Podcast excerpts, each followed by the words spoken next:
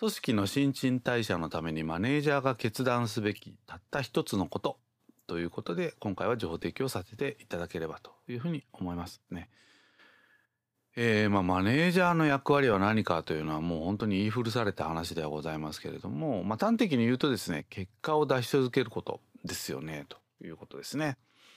で、えー、決してこれは別に短期の話のみならずですね中長期も両面でということです。短期と中長期の両面で結果を出し続けることが、まあ、マネージャーにとって期待をされている、まあ、役割だということですよね。でそんな中で中長期でやっぱり結果を出していくためにはですねやっぱり人的資源の有効活用というのがやっぱり必須になりますということなんですよね。えー、今回のまあタイトルにもあります通り、まあ、組織の新陳代謝のためにマネージャーが決断すべきたったなたった一つのことっていうのは実はですね抜擢なんですね。えー、この抜擢のメリットについてですね3点ご紹介できればと思いますね。まず1つ目、えー、若手をやる気にさせることができるということですね。得てして、えー、組織というのはですねやはりこう古くからいらっしゃる方あるいは年配の方、まあ、こういった方々がですねその組織の中でですね、まあ、主体的な役割をとっていることっていうのは往々にしてあるわけですけれども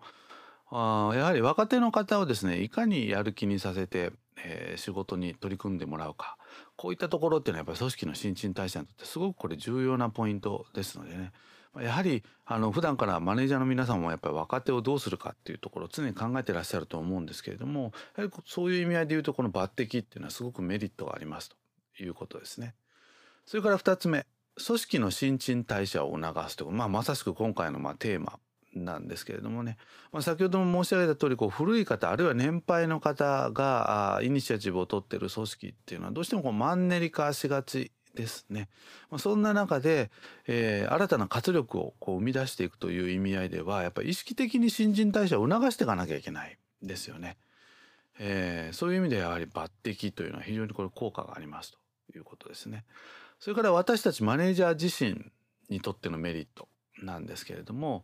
私たちのマネージャーとしての器を大きくしていくということですね。やはりこう抜擢をするということはですねやはりマネージャーとしても決意が必要ですのでやはり彼あるいは彼女をですねきちんと見る目が養われていきますよねということですね。まあ、以上3点メリットがありますと。その一方で当然デメリットもありますので私たちはやっぱりこういったところも配慮していかなきゃいけないですねということですね。まあ、2点ご紹介しておきたいと思います。まず1点目ねえー、先ほど申し上げた、まあ、社歴の長い方あるいは年齢の高い方からはですね、えー、ソース感を食らう可能性がありますということですね。ですのでやはり丁寧に説明をしていく義務というのが当然あろうかと思います。ね、なぜ抜擢をするのかあそういったところをですねきちんと説明をしていく必要があるということかと思いますね。それから2つ目えー、抜擢をした人が必ずしも成功するわけではないということですね。特にまあ最初のうちはですねやはり往々にしてこう失敗をするというようなこともあるかもしれません。で、えー、抜擢をした側からするとですね当然のことながら責任が発生するわけですからやっぱり早めに口を出したいとかですね、えー、早めに変わりたいとか、まあ、そういうこともあるかもしれないんですけれどもね、えー、そこはですねやはりできる限り長い目でえー、彼あるいは彼女の成長を願ってですね、えー、まあ、取り組んでいく、まあ、そんなことも必要になってくるかなということですね。まあ、以上までメリットとデメリットという側面でお話をしたわけですがやはり中長期的に考えて、えー、組織の新陳代謝を考えるとですねやはり抜擢っていうのはやっぱり知っていくに越したことはないですね。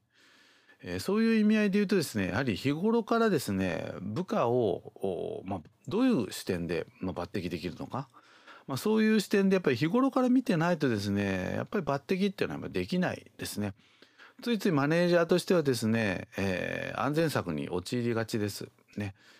えー、やはり彼あるいは彼女はこういった仕事においてですねスキル経験があるから今回も任せていこうえいうようなことになりがちなんですがとなるとですねやはり組織としての中長期的な成長っていうのはやっぱりなかなかこう見えませんね。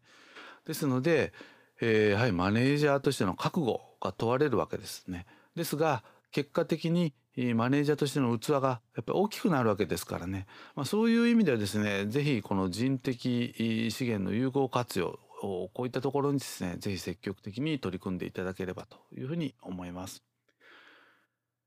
以上組織の新陳代謝のためにマネージャーが決断すべきたった一つのことということで情報提供させていただきました。